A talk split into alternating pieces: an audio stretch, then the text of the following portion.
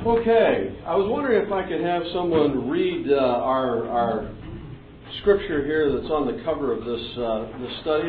1 John 5, 1 through 5, because I think this is really capturing what is involved in the life of an overcomer. So if I have somebody uh, read that? And by the way, you guys in the front row, I'm going to call on you guys to read. Uh, hey! I feel much better now that David's here. in case I get in trouble, I can go to my my, my ringer in the front row. I, I know the prayer warrior, so I'll sit next to him. so why don't we go ahead and get started? And Jim, great. Would you uh, read uh, 1 John 5, 1 through 5 for us, please? Everyone who believes that Jesus is Christ is the Son of God, everyone who loves the Father loves his child as well. How we know that we love the children of God, by loving God and carrying out his commands. This is love for God, who obey his commands, and his commands are not burdensome. For everyone born of God overcomes the world. This is the victory that has overcome the world, even our faith. Who is it that overcomes the world? Only he who believes that Jesus is the Son of God.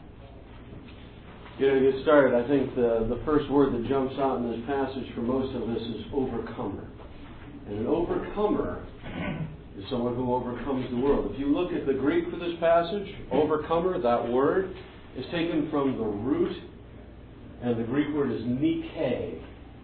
And Nike, you might have a little familiarity with a famous sports apparel manufacturer that borrows this root. The word means conquer prevail, get the victory. Not surprising why that company might use that root word. But the, re- the reality here is we want to take a look at what it is to be an overcomer because it's both a condition in which we live and a response to that condition. And uh, I forewarn you uh, for the guys, uh, you've been through two teachings on uh, a great deal of uh, knowing the will of God. So we're gonna we're gonna kind of go through that pretty quick. So just kind of hang on to your hats for that, and uh, then we're to go uh, into what I hope uh, is some useful uh, practical application taken from not only my experience but from some great teachers who have poured into me, and I hope it's a, a blessing unto you. So before we get started, let me pray. Dear Heavenly Father, uh, Lord, we uh, we've had a lot to think about. Father, I uh, I know that uh, at times the uh, the mind resists taking anything more in. Father, uh, at this time, Lord, I just ask that you would expand our capabilities, Lord, in ways that we cannot even possibly imagine. Father, I ask that you would use me as a vessel, Lord, however unworthy, to speak your wonderful words of life. And Father, I just uh, pray that, uh, Lord, you, you, would just open each man's heart. That uh, not only uh, would he hear, but he would do. And uh, Lord, we, uh, we just thank you for this time together. Ask for your blessing upon it. And just give you all the praise. Amen. Okay, so let's take a look at this. The life of an overcomer. Well, as we look at this passage, I'd like to make several observations about the package, our passage. Uh, first of all, you see right at the beginning of the passage that there is a qualifying condition of being an overcomer, and that is what? You got to be a believer. You can't do anything that matters for eternity if you're not a believer. Okay? So, one of the things that we have to look at is Jesus is the qualifier. Jesus is the qualifying condition that makes us an overcomer. Now, one of the things I want to just stress here is everyone in this room, in a sense, as believers, is an overcomer. But the second observation I'd make is sometimes we don't act like it. And that is really where we're going to spend our time. Because that is the second aspect of being an overcomer. That is the process that God is taking us all through, which, by the way, He's in control of. And He is making us overcomers. So the good news is, He will make you an overcomer. The not so good news is, you can abort the process. So God allows that. And I don't mean in the sense that you can abort it, that His plan would not be accomplished. But let me suggest you can abort it to the point that you would enter into the permissive will of God. And that is not a place anybody wants to be. You can abort it to the point that you can miss the blessings. You can abort it to the point that you'll stand before the Lord Jesus and will not have anything to offer him except as a man escaping through the flames. You'll be in heaven, but you will stand before your Lord and Savior with nothing to offer. I would suggest to you that this passage also tells us that the process of an overcomer is obedience. And I would say that uh, that is the only response that makes sense relative to the qualifying condition of being an overcomer, which is the blood of Jesus shed for you. So when we look at this, we also see a couple other things in this passage. Obedience defines what? Right in the middle of that passage. Can you see what obedience defines? For God. Love for God. Obedience equals our love for God. I want to also offer an observation that obedience is a great litmus test of where our faith is and where our hope is. If obedience is an option, I'll suggest to you that your faith is in bad shape and your hope is not in the eternal. So, with that as background, let's dive in, see what God has for us. I want to talk about uh, why we can act contrary to this. And we've heard some of this, and I'm going to go fairly quickly through it. We can act contrary to being an overcomer by either being ignorant of the Word, either refusing to engage the Word, not hearing the Word. Sometimes you wonder after you listen to some of these speakers if you want to hear more, but you know God is just giving you what uh, you need to work on for this time. You can uh, not act like an overcomer by sowing to the flesh. And we talked about that at great length today. And you can be uh, acting like, frankly, a loser by the fact that you are existing in a condition of spiritual warfare and not knowing how to respond. Satan asks God to sift you. It cannot happen apart from God's hand. Nonetheless, it happens. And it happens so it produces in us perseverance and hope. And we'll talk about that in a minute. Now, I want to tell you there are rewards to being an overcomer. You know, sometimes, uh, you know, I, I hate to admit it, I, I like to say, well, what's in it for me? The good news is, God put that in me, so I asked that question. But what's in it for me? In the temporal, which means today, before we're in eternity, being an overcomer allows me to live in assurance that I'm in His will. Which means that anything that is happening in my circumstances, I didn't bring about. God brought about. I got to tell you, having lived through some difficult circumstances, as all of you have, that is a great comfort. A great comfort. And the other thing that it does for me is allows me to be faithful to the opportunity that He provides. And by virtue of that, faithfulness to opportunity, that is what I will stand at the Bema seat of Christ for. At the believer's judgment, I will stand before. And the question of who is Christ is already answered because I'm at the believer's judgment. The second question is my faithfulness to opportunity. And that's what an overcomer is living for, to be able to answer that question. Okay, what are the what are the rewards in the temporal? Okay, I, I look at it out of Galatians 5 22 through 24, the fruit of the Spirit. Who would not want to live in this life with the fruit of the Spirit being how people see you? Wow, what a great blessing that would be. Beyond that, I mean, to, to have peace, joy. Those are things that I got to tell you, the fallen world, and unfortunately, many Christians that aren't living as overcomers are facing. In the eternal, wonderful rewards. 1 Corinthians 3 10 through 15, and we'll come to the verses later, where it talks about building on a foundation other than Christ Jesus. At the Bema seat, that'll be burned away. There won't be anything there in the way of rewards.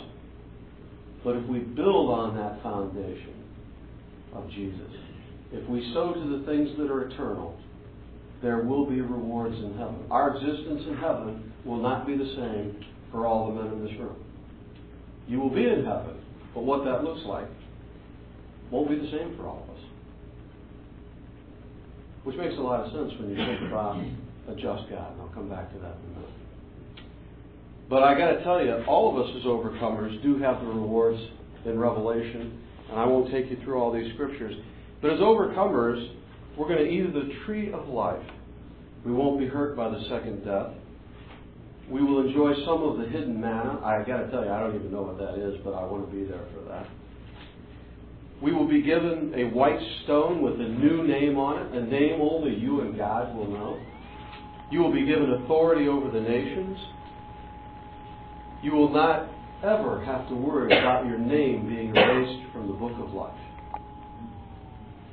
You will be a pillar in the temple of God, and you will sit down with Christ on his throne. Now, I got to tell you, that's quite a list. Get that in picture. I wonder if we. Yeah, that's, that's kind of an interesting thought. I, good. I, won't, I won't even go down that line. Okay. All right. So let's dive in. Okay, the life of an overcomer has rewards. So being an overcomer requires that you know and do the will of God. Knowing the will of God, the primacy of the word. I'm going to go through this very, very light touch because you've had about three hours of the best teaching that could ever happen on that. So I'm, I'm very thankful to to Jack and Winston for plowing that ground. But I'm going to talk about something called a hermeneutic, which is a pretty fancy word. but We'll talk about that in a minute, what that actually looks like, and why it's important that we have a consistent hermeneutic. I don't plan on spending any time on prayer, not to diminish its importance at all in terms of the importance of, of prayer in the life of the overcomer. It's more really that we've got so much information already to try and digest to go down that road, it would be just almost too much to take in. So I'm, I'm just going to highlight it here, but uh, I won't touch on it. But it is part of knowing the will of God. And finally, we're going to talk about doing the will of God. And here's where we're going to talk about some practical application how we can avoid spiritual vertigo. And uh, I think uh, if anybody's had vertigo, I actually do have vertigo. That's that's kind of why I kind of picked this because you know, you can be standing there one minute looking at something, and the next minute you find the back of your pants. It's a strange kind of thing. But the analogy to, to spiritual vertigo to me is so clear that if you can't focus on the right things, you end up on the back of your pants. Not a good place. Okay? And we're going to talk about alien decision making. Okay? So there's where we're going. Now we're going to pick up the pace here. Primacy of the Word, knowing the will of God. One of the things that I, I really want to emphasize that wasn't talked about in great detail is that if you want to know the will of God, you need to know who God is. You need to have a relationship with God. But I got to tell you, you can't have a relationship with God if you don't know Him. The one thing that you really have to focus on in looking through the Scripture is to look at the character of God on some of the most difficult issues that we get into in the Bible, oftentimes it is only when you know the character of God that you can find your way through the Scriptures. There was a great list Jack put up. You know, I know God, He's, he's good. I know He is sovereign. I know He has a plan for me, not to harm me. You know, those are great things to give intellectual assent to, but when God cranks up the pressure, you're going to find out whether you actually believe that or not. And when you get down to in your prayers, God, I have no idea what you're doing. I have no idea why I'm in this circumstance. But I know this. You are good. I know you have my best interest at heart. And wherever you're going to take me, God, at half my income, no income, I've lost my house. It's okay because you are with me. Those are the times when God cranks the pressure on that we'll find out really where our hope is and we'll find out truly what our understanding is of who God is. Okay? I'm not going to go down through all this in the interest of time, but I, I will tell you that knowing God in three persons separates every, quote, religion on the face of this planet. You need to know why God in three persons separates you from the Muslim, separates from the Jew, who both will say, well, we serve the same God. No, we don't. My God has Jesus in it. The Hebrew God does not, in the sense of the Jewish, today's modern Jewish belief. The Muslims will tell you we look at God through different windows. No, we don't. It's not the same God. Allah is not the same God that I believe in. Okay? You have to know who God is. When you look at God as being sovereign, is He really sovereign in your life? Do you believe He is bigger than any circumstance that you're up against? Are you willing to be obedient despite the fact the world might tell you the easy way to do it, to deal with something is on your terms? That's whether you know whether you believe God is sovereign or not. Is God sovereign to the point that He's in charge of your provision? Go through unemployment and you'll find out whether you believe that. Sovereign God. Is He sovereign? Is He immutable? I've had people tell me that the God of the Scriptures changes His mind. Let me suggest to you that if God is omniscient, omnipotent, and omnipresent, control of all things, I doubt He changed His mind. Interestingly, from the Scriptures and our perspective, we have to always keep that in mind because if God is changeable, gentlemen, we are in deep trouble. Because it's tough enough catching up to a God that doesn't change. Try catching up to one who does. Okay? Talked about Jesus. If you don't know who Jesus is, if you don't know him by these names and where these names come from, you have a limited view of the Savior. I think you have a limited view of grace. And if you don't know who the Holy Spirit is, I think, again, your perspective is, is woefully lacking. The scriptures tell us God's plan for man is universal purpose, meaning we all have a universal purpose here. E squared, we talked about that last night. To evangelize and edify. Evangelize the non believer, edify the believer. We also have a unique purpose. And I would suggest to you that the scriptures help direct you to that. It's a great book out there on biblical purpose. And by the way, I'm going to reference material that's been effective in getting my mind cleared up. I am not pushing books. Okay? And by the way, those books out there may not have been mentioned earlier. If you don't have the money for it, just take the book that you need. Take two or three of the books. But I tell you, there's a great reference out there on biblical purpose. And more times than not, knowing where God has me is when I have a good understanding of my purpose, both from a universal perspective and what He's got me uniquely doing. Because Satan will come to me and offer me second best. We'll talk about that in a minute. It reveals God's promises. I got to tell you, you got to know what the promises are. You can go to the wisdom literature, and it uh, talks about the fact that uh, train up a man and a child in the way it should go, and he will not stray from it. That's wisdom literature. It is a truism. It's not a promise. Don't get vertigo by that. But you got to know that. Okay? Uh, and it, review, it reveals man's true conditions and desires and the truth about our time here and in heaven. And I got to tell you, one of the things that I uh, was blessed by these these little word pictures help me. If you want to get a grasp on the word, grasp. I always love these things. You know, a hand, hear it, read it, study it. Then you have to meditate on it and memorize it.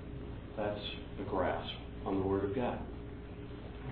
If you're not doing all those things, I would suggest to you to make that a part of your discipline. Because one of the things that uh, we always like to do is kind of just get the high points. We live in a Cliff Notes society. Let me tell you, God's got more than Cliff Notes for you. In fact, the depth that you have to go to when you spend four or five hours on five verses, that's just a plus sign. How we doing? We all together? Just making sense? Okay, great. Let's go on then. Let's talk a little bit about uh, understanding God's plan. And we've talked a little bit about this, so I'm not going to spend much time on it. His plan is to bring glory unto himself, and if you read the scriptures, you will see that. One of the things that I'd like to mention on this is that uh, bringing glory unto himself is not a self serving measure in the sense that we think about it from man's perspective. The good news is, with God being holy, pure, when we do things that serve Him, it's always in our best interest, as we've heard here a number of times. So for God to bring glory to Himself is such a wonderful thing that He would take all these imperfect beings, including myself, and use them to bring glory unto Him, because in doing so, we are served. We are given the best of what God has for us. That helps a little bit when we think about those commands as being burdensome. He's given us the ministry of reconciliation. Uh, again, imperfect beings, but you see the scriptures there in 2 Corinthians 5 18 through 20. And uh, He's given us the priesthood of believers. And I, I've given us the priesthood, excuse me, that I would just encourage you, if uh, that term sounds unfamiliar to you, if you don't know what that looks like, make sure you get over to that session later on. I think you'll be mightily blessed. The priesthood is in this room right now. The priests are gathered. Wherever the saints are gathered, the priests are gathered. Okay? But uh, by the way, that means we have a job to do. So you need to understand what his plan is, and it looks like E squared. Our condition, I'm not going to spend a lot of time on this because uh, I tell you, you know, sometimes you get before group and you haven't had uh, three hours of Jack and Winston. So everybody's feeling pretty good about themselves? Is anybody feeling good about themselves right now? Okay, good. We don't have to cover it. okay. But I do want to make a point here. We are living in dynamic tension.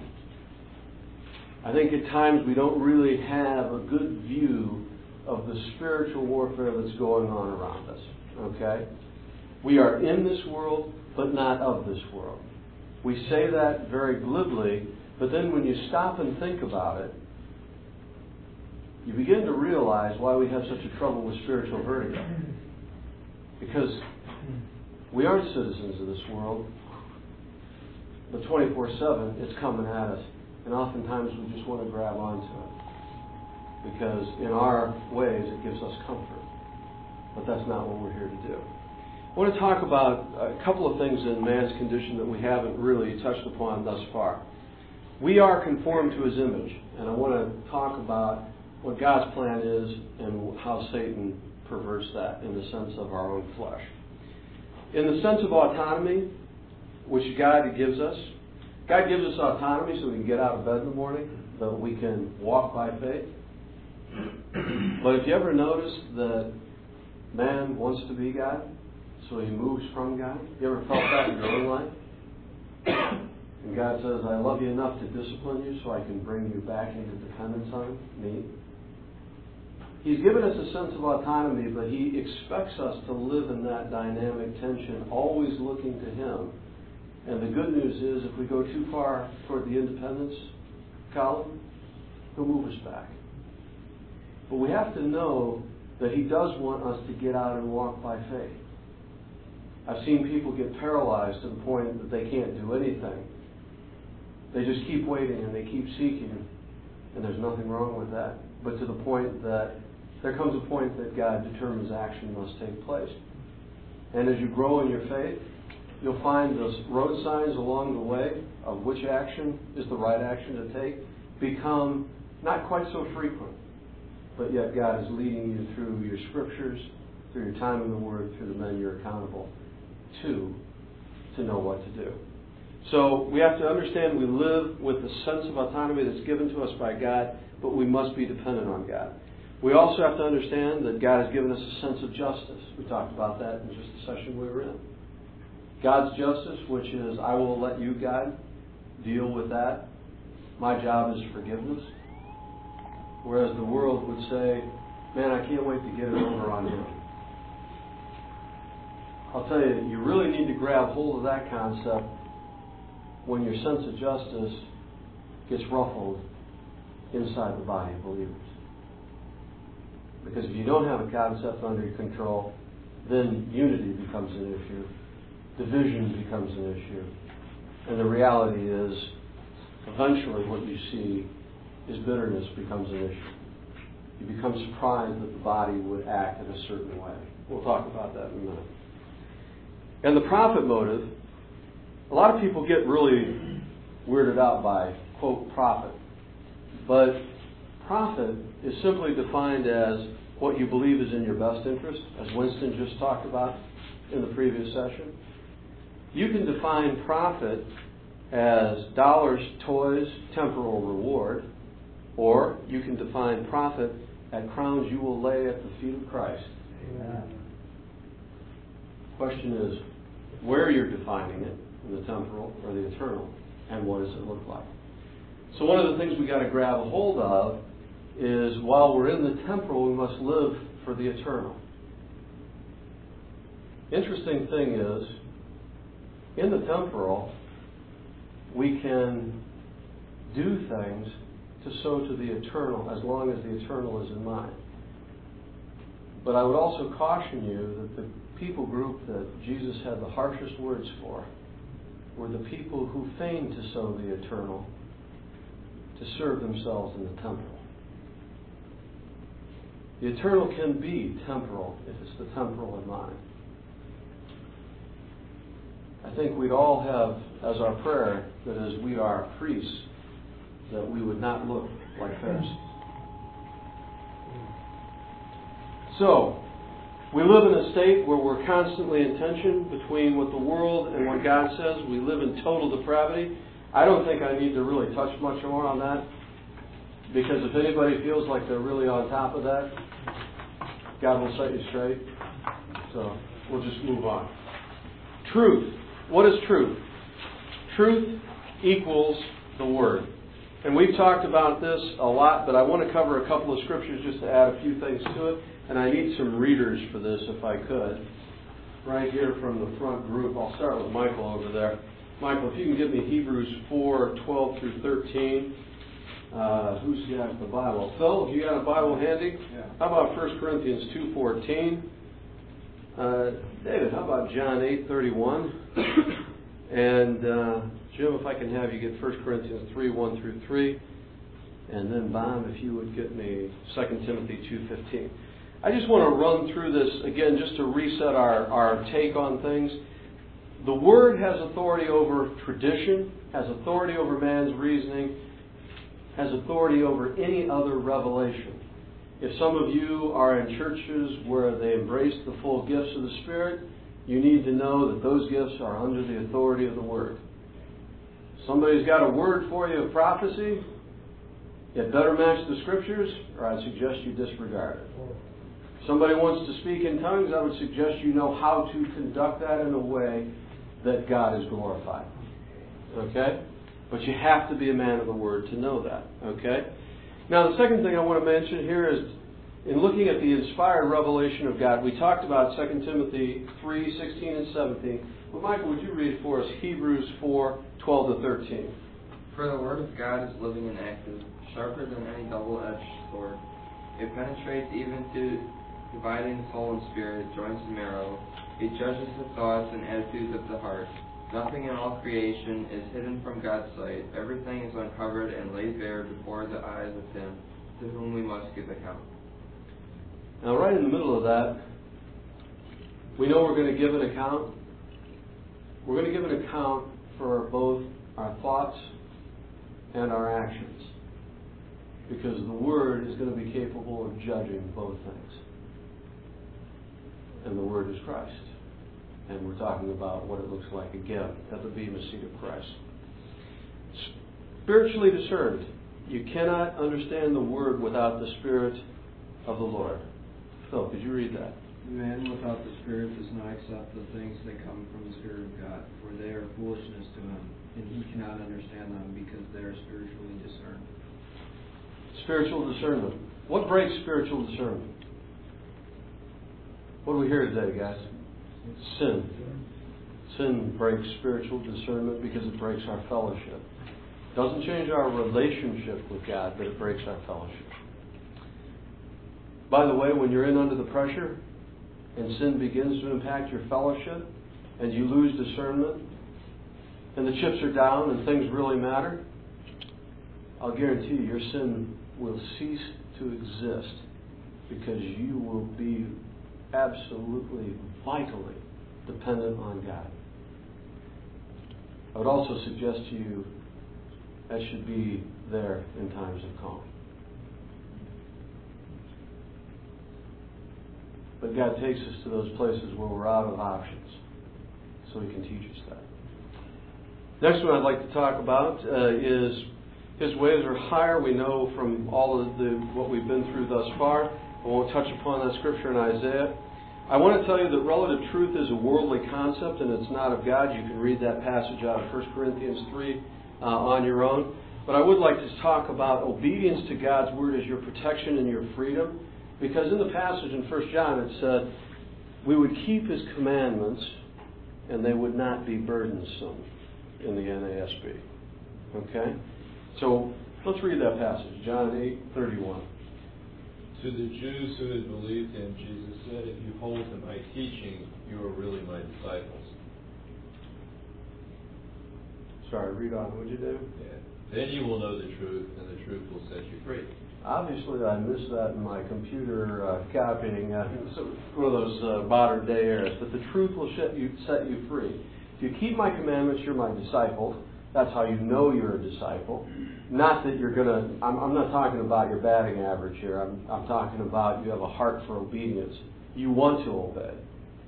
And that will set you free. If you want to overcome this world, you have to be free of this world. Because if you're invested in this world, you're not going to be free of it, and then the opposite starts to happen. Your obedience begins to fail. Okay? And finally, let's look at those last two. You want to grow. Brothers, I could not address you as spiritual, but as worldly, merely infants in Christ. I gave you milk, not solid food, for you were not yet ready for it. Indeed, you are still not ready. You are still worldly. For since there is jealousy and quarreling among you, are you not un- are you not worldly? Are you not acting like mere men? Here we have a spiritual maturity issue. We have babes in Christ going at each other. Uh, let me suggest to you you want to grow because there's real danger in being a babe in Christ. If you're going to be on milk 10 years from now, I suggest to you you're in danger. Because I would also suggest you go to 1 Peter 5 8 and look at the description of the evil one as a lion roaming this earth looking for someone to devour. The good news is God protects us, but the good news also is He raises the bar so that we grow. We wouldn't think for a minute of allowing our own children to sit in the, the state that they are as a one year old. We teach them.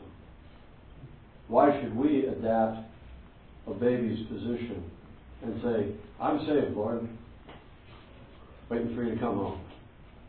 It's just not, not scriptural. And we are to be tested and approved workmen out of 2 Timothy 2.15. We can read that one. Do your best to present yourself to God as one approved, a workman who does not need to be ashamed and who correctly handles the word of truth. Correctly handling it. This kind of leads us to the next point I want to make, which is uh, the next page back, which is what's a hermeneutic? Okay? Now, hermeneutic is a big word for how to study, interpret, and apply the Bible. And I got to tell you, again, we have some great resources here to help, and I can say that because having attended uh, seminary for a brief time, I've seen some of the resources that are available. Let me suggest to you that being able to properly study, interpret, and apply the Word requires that you must do it consistently. The problem with most people's approaches to the Word is they don't consistently look at and apply the Bible. That, that is the issue. You know, when you get to the guys that they sit back and they get to women's issues and they fall back, and they talk about cultural relativity, that's an inconsistency that if you applied it to other areas of the Scripture, you would say then, well, what then shall you believe? The reality of the situation is that we must be consistent in our application. We must be consistent in our study of the Word. As you can tell, I found a book I liked. It's, uh, in fact, kind of hard to keep the pieces together. This book, by no means, is anything special except a couple of guys that have been pursuing God for more years than I've known the Lord sat down and put together a consistent approach to how to study, interpret, and apply the Word. There are rules of application in here, interpretation, and actually six principles on disobedience, which I think reveals a lot to me. Might be useful to you. Consistent application of the Word is how you become an approved workman. If you're willing to punt when the conditions around you get a little tough, I would suggest to you you have already failed a consistent approach to the Word. Okay? So when you look at this, great study uh, book. I, I tell you, I, if you haven't been through that, I'd grab some guys, and it'll take you about a year to get through it. But I tell you, I, I can't think of anything that could be more important than to have an approach to the Word that you can use. And I'm not saying for a moment. You can just pick this Word up, say, God, reveal your Word to me. I'm not suggesting that you can't do that, and that is mightily blessed. But I got to tell you, when God's been walking with the Lord for 40 years or so, I want to hear what He has to say. I suggest you find some of that in there. Hunting can be good. Pardon can be good. Well, as long as uh, as long as you can appear before Christ and say that, you're right. I'm not sure. I want to say, yeah, Lord, I I knew what you said. I knew what you meant. But you know, my wife didn't like that. I don't think he's going to be impressed. But sometimes on a football field, they're not ten yard line. Ah, a sports analogy. Okay, I'm That's sorry. I, thought, I just wanted to make sure I wasn't going down the wrong path there. But that is the issue, though, guys. That is the issue we're facing this weekend. When your church may not support you in a sound understanding of the word, are you going to punt? Who are you serving? Who is your audience? Let me suggest to you it's an audience of one. And you will meet him at the Bema seat of Christ. Because that is your audience.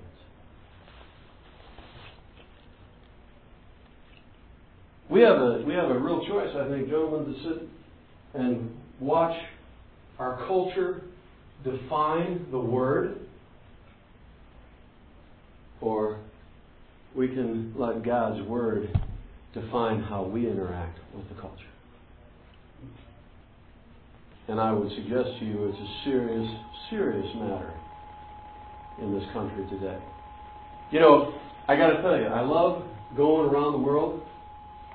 and talk today about hats, head covers. Or I'm not picking.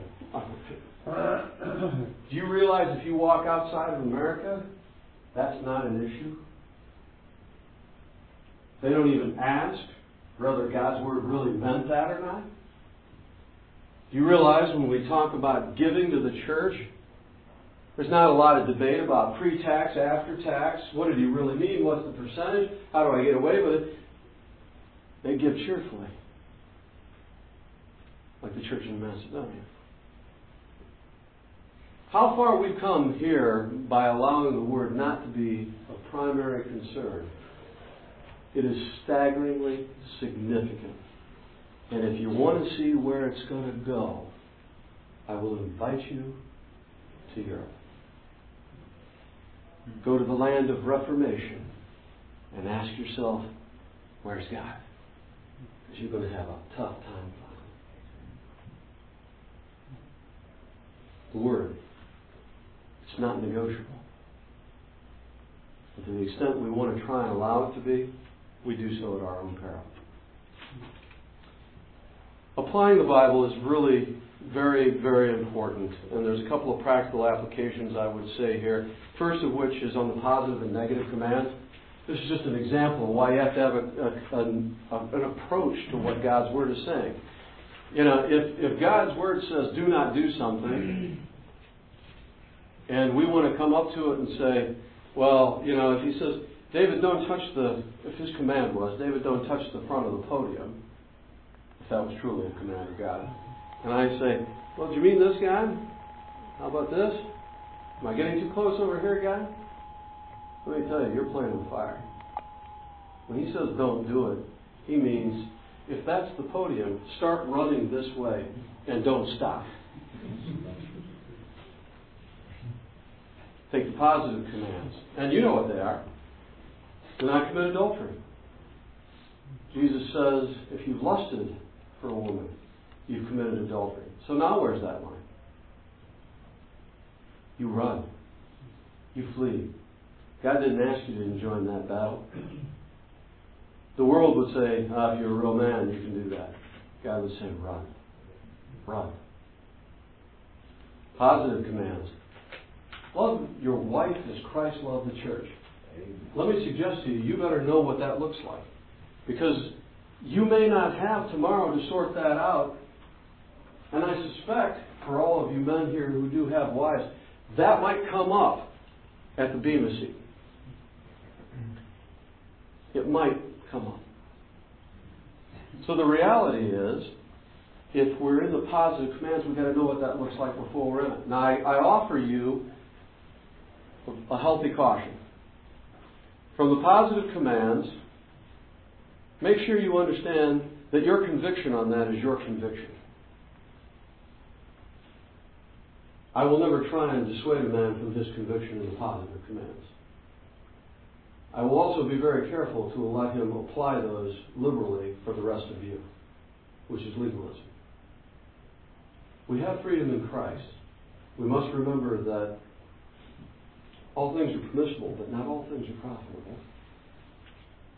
But we also have to remember that at best in the positive commands, we are offering a perspective to others that they may follow.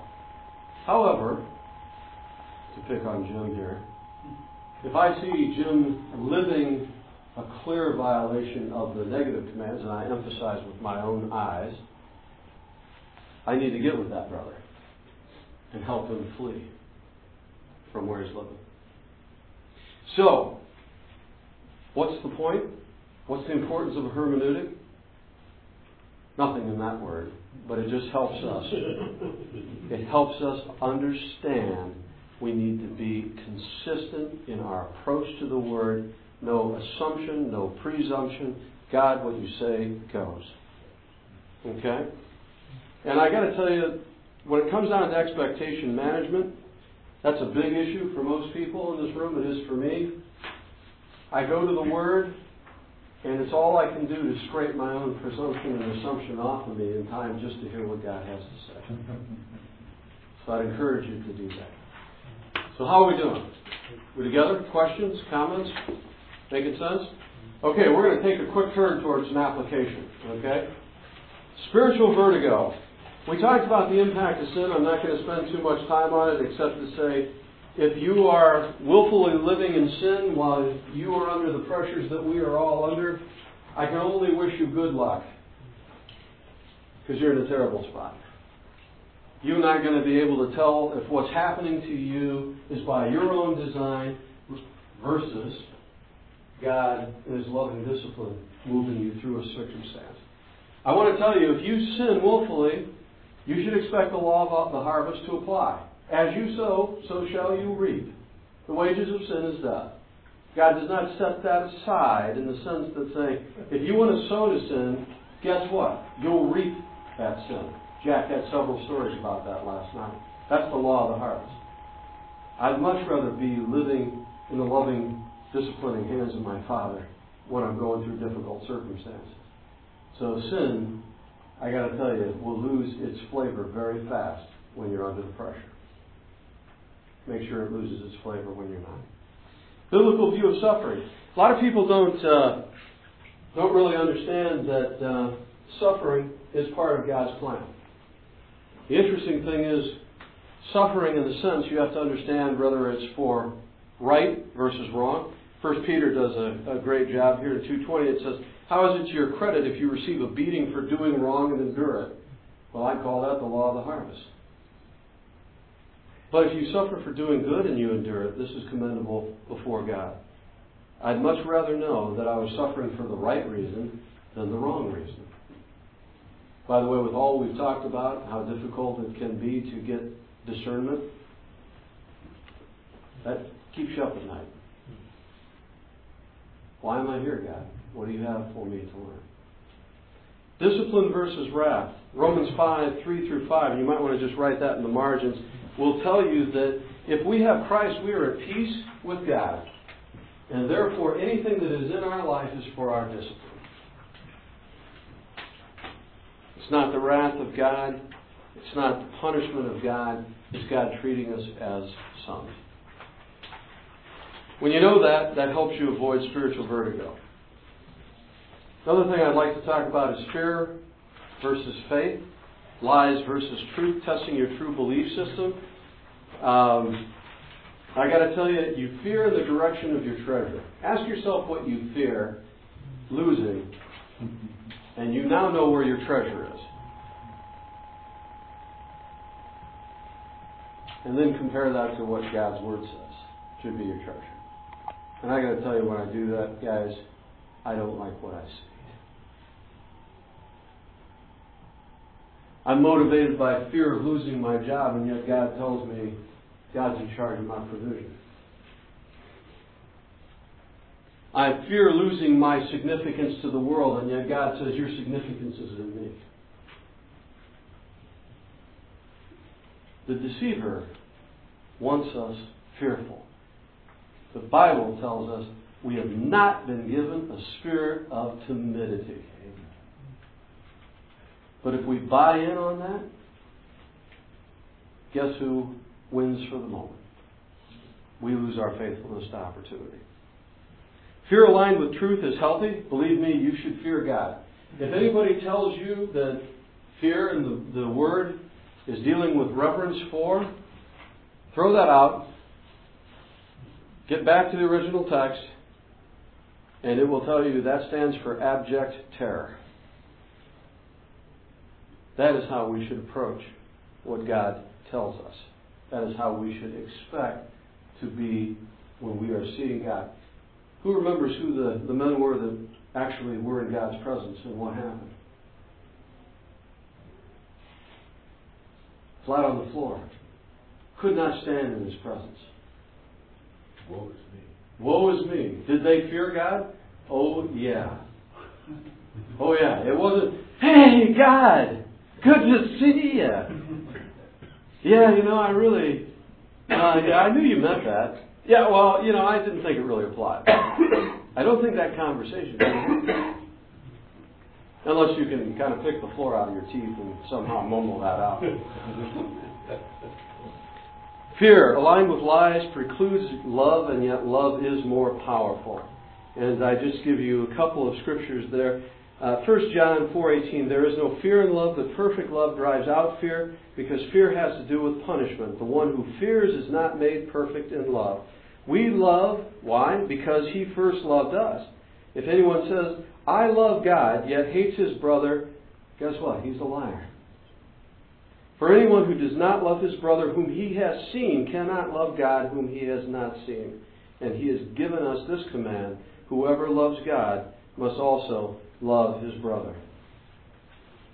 That gives you a new perspective on how to interact in the body, doesn't it? Kind of makes your rights and all that justice you want to see seem like secondary in terms of the target.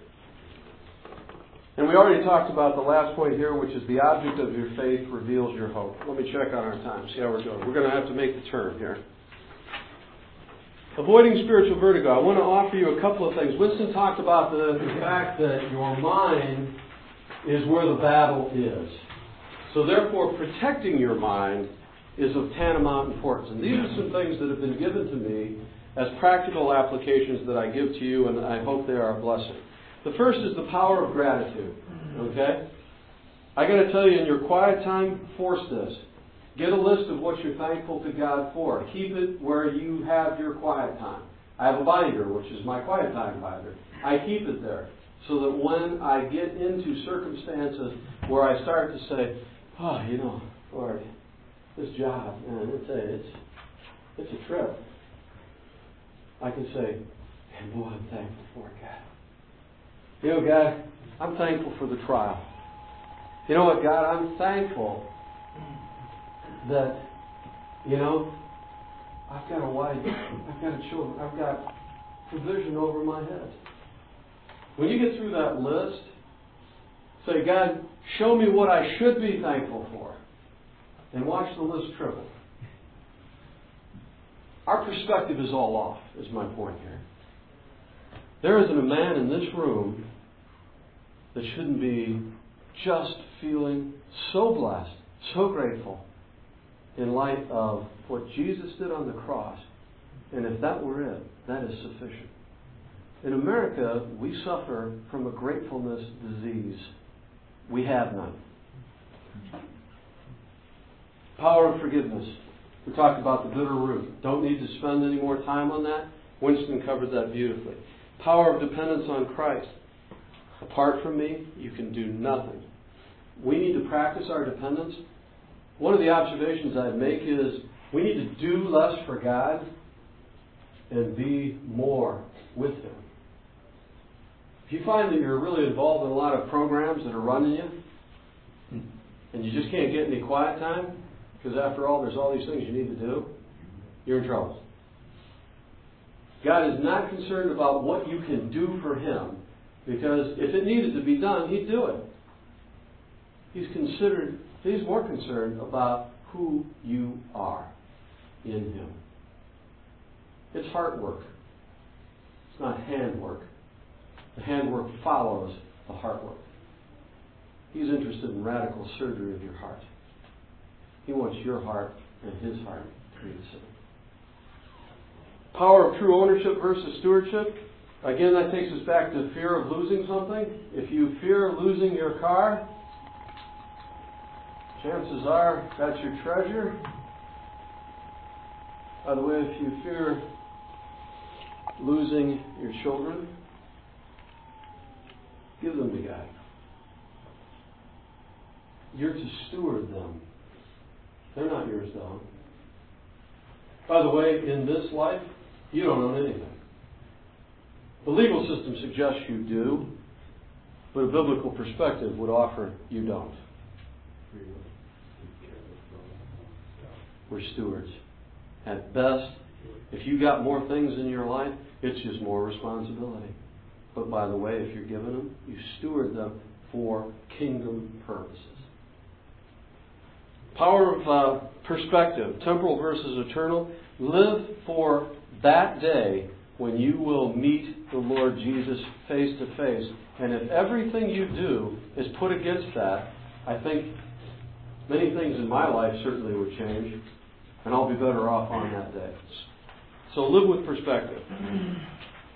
Your true significance we talked about, and I want to talk about the power of waiting and seeking. We live in a hurry up, do it now society. The velocity of life is one of the single largest issues we as men of God need to deal with. And I say that to me first. You know, we feel a pressure to make a decision. One of our first questions ought to be, well, God, is, is this the time that we need to make a decision? Amen. Would you have me wait and seek you? If you read the Psalms, wait and seek. Do a study on wait and seek. I think you'll be amazed at what God reveals to you.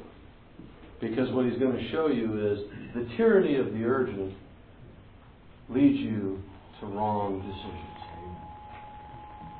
If you wait on the Lord, it is your protection. And finally, I'd like to talk about avoiding secondary targets just as a way to move us into alien decision making. Avoiding secondary targets are Satan's second best. When you stop serving people and you start serving programs, you're in the second best. Okay? I'm not saying that you may have the gift of administration and therefore you apply it in the church. I'm not saying that at all. But if you're not interacting with the things that matter in eternity, the Word of God and people, you need to ask yourself what your ministry is. Because if it doesn't fit those things, you might be surprised because a lot of things you might be giving your life to won't be in eternity. They'll be burned up. Wood, hay, stump. Process versus efficiency. I got to tell you, I, I had a really bad view of what the body of Christ was all about. You know, when I first became a believer, I came to this and I thought, wow, this is this is God's deal. You know, this is going to be like just this wonderful, wonderful direct path toward godly things. And so you get into it and you start getting around that thing and you realize it's anything but efficiency. It's all process. It's all about God working in the hearts of those around you who are as imperfect as you are. But every time we see authority issues in the body of Christ, nine times out of ten, it's illegitimate expectation of the efficiency that should be taking place in the body of Christ, which presumes they know what God's plan ought to be better than God. So I would uh, just offer to you guys be real careful with that one. Finally, planks in our eyes. I don't think I have to describe it. The word uh, takes care of that. You know, it's pretty easy to talk about how godly Dave Zabo ought to be. It's pretty easy for me. Go right ahead. I wouldn't dare. I wouldn't dare. While missing the plank that's in my eye. The last one I'd say is the paparazzi effect. I'm sorry. I had to come up with a P, and paparazzi was the best I could come up with. When you want to show, when you want to be God's man, when you want to be the defender of the faith, when you want to take that hill for God, you're in danger. When you want to show, don't. When the body comes to you and asks, pray for it, pray about it, and then, if your motive is right, do it. You don't want to show. Your motive is all wrong. We're going to skip the next portion on alien decision making in the interest of time. But I would tell you that uh, we talked about the fact we are aliens. We talked about the fact that transformation is critical, Romans 12, 1 and 2. And this takes us to a little model that looks like this. Now, I, I got to tell you guys, I really, I sweated even putting this thing in. I'd like to make a couple of comments about this. This is the grid that I kind of see through. Okay? Do not, do not look at this as the definitive word on the subject. And please, if you got a better idea, would you please call me up and let me know? But when I look at decisions, not whether I'm going to have a hot dog or a hamburger for lunch, but I'm talking about major decisions how I treat people every day. Mm-hmm. Things like the big ones that you might think about. You know, should I take this job offer? Should I be in this ministry? Those are the big decisions. I just want to offer you Alien Decision Making 101, kind of defined by me, uh, with all of its warts. And I hope it at least is a blessing. The first thing we have to ask ourselves, and if you've left today with uh, any other thought through the first speakers that this is not the initial place to start, it's what does God's Word say about this? There isn't anything in your life, guys, that God's Word does not speak to. Nothing. You have to be willing to go dig it out. If it's in the negative commands, you don't want to be anywhere near it. You flee it. You set boundaries. You repent. By the way, a heart for obedience, when you fail, is 1 John 1 9. Confess your sins. Keep the account short. God never expected you to get it all right, but He did expect you to walk in communion with Him. First way to get back to that when we've fallen short. 1 John 1 9. And you know that's a promise you can take. Because you know what He does? He forgives your sins and He purifies you from the unrighteousness. Positive commands, understand it before you're in it. Seek counsel. That's where accountability comes in. I tell you what, if you don't have an accountability group of men who are mature in the Word, get it and get it fast. Act like your life depended on it because it does. Your eternal life. Find men that stand for the Word and nothing but the Word. Find men who will offend you when you are not behaving in a godly way by saying you're not in the right place. That's when you got a good accountability group. Don't get with a bunch of guys who decide it's a great time to have coffee and eat a donut. I got to tell you, I'm going to suggest to you it might not be an appropriate use of your time. But find men who are willing to give an account to the Lord for how they gave you counsel, and those are the guys you want to be around.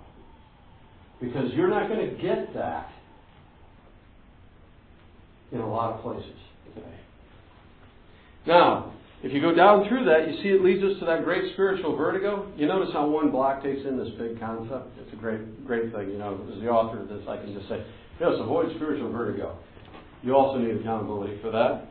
And finally, as we started off the session, once you've gone through this, if you know that you've been down through this, and there's no reason, it's not a negative command, you're living in the positive command. you're trying to define what that looks like, and to the best of the ability to drive counsel into your life, this is what you have. I'd encourage you to walk by faith. And I'd encourage you to be open to changes in His leading. Make your plans in pencil, I was once told. It's a great line.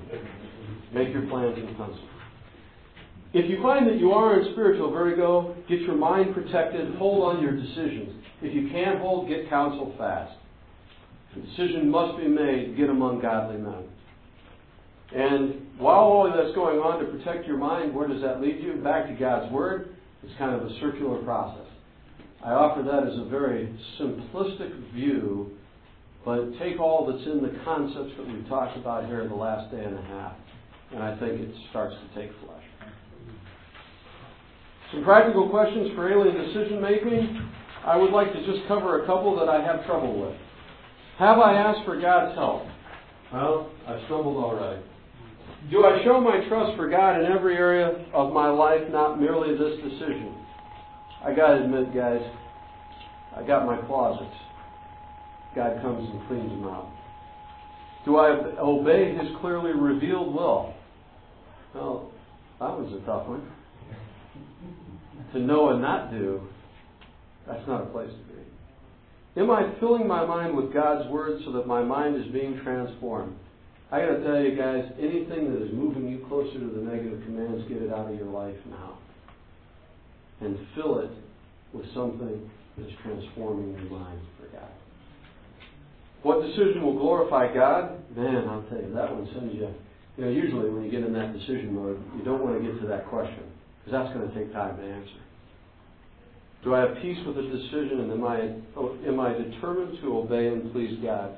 I offer these. This is out of the radio Bible class. How can I know what God wants me to do? A little booklet. I think we have some of those out there on the ta- table. I'm not sure. But I got to tell you, this is not the exhaustive list of questions, but it's a good place to start. So I guess just in closing, because we're out of time, the messages that you've heard through the two speakers and certainly here are really simply this in my mind. Seek God with all your being on His terms, not yours. His word changes you, not the other way around. Pursue Him in the Word and in prayer. And we are to run this race according to His standards. I tell you, that's why you need some guys to help disciple you. That's why you need guys in accountability. Because once you disciple, you, you are discipled, and then you enter into the ministry, guess what? The schemes of the evil one change. The pressures of the ministry come up. You need guys that walk with you for life. Always look to the eternal purpose He squared, a submissive and repenting heart. Think of yourself as submitting radically to the Scriptures. Not that it actually is, but from our American culture view, it sure seems it. But I got to tell you, that's going to be your protection. The Scriptures never said anything they didn't originally say. So when you're having trouble with literal interpretation of the Bible, you want to check are you really ready to submit to it? Steward things, invest in people, be an alien decision maker, walk by faith and not by sight. And I close you with this. Remembering Luke 11, 9 to 10, it says, So I say to you, ask and it will be given to you, seek and you will find, knock and the door will be open to you. For everyone who asks receives, he who seeks finds, and to him who knocks, the door will be open. God wants to reveal himself to you. Let me assure you, you are the only thing that stands between you and God. Questions? Comments? The word ask is a beautiful acronym. Remember those three admonitions. A, ask, S, C, K, knock. It's great. I hadn't thought about that. That's good. Ask you. Very good. Thank you for that. Word created by the Lord. Well, let, uh, let me close this in prayer. I know we have to keep on schedule, and uh, I know uh, we have another light topic coming up, so I want to make sure you guys have uh, a chance to get some refreshment here. Dear Heavenly Father, uh, Lord, I uh, I thank you for this time together, Lord. I thank you how you teach us. Father, I thank you for these men who teach me. Thank you, Lord, that uh, in just uh, looking at your word, the gap between you and us is so evident, but yet so perfectly filled by the blood of our Lord. Father, uh, we pray that uh, we would not be men who fall back. Lord, we pray that we would not be men who would be afraid to speak the truth in love. We pray that we would not be men that would be more worried about what a man will think of us than what you think of us. And so, Father, we uh, ask that as we go from here, we would not be one who has learned but not has applied. Father, we need your grace for this. We need your encouragement for that. And we give that all to you. In your name we pray.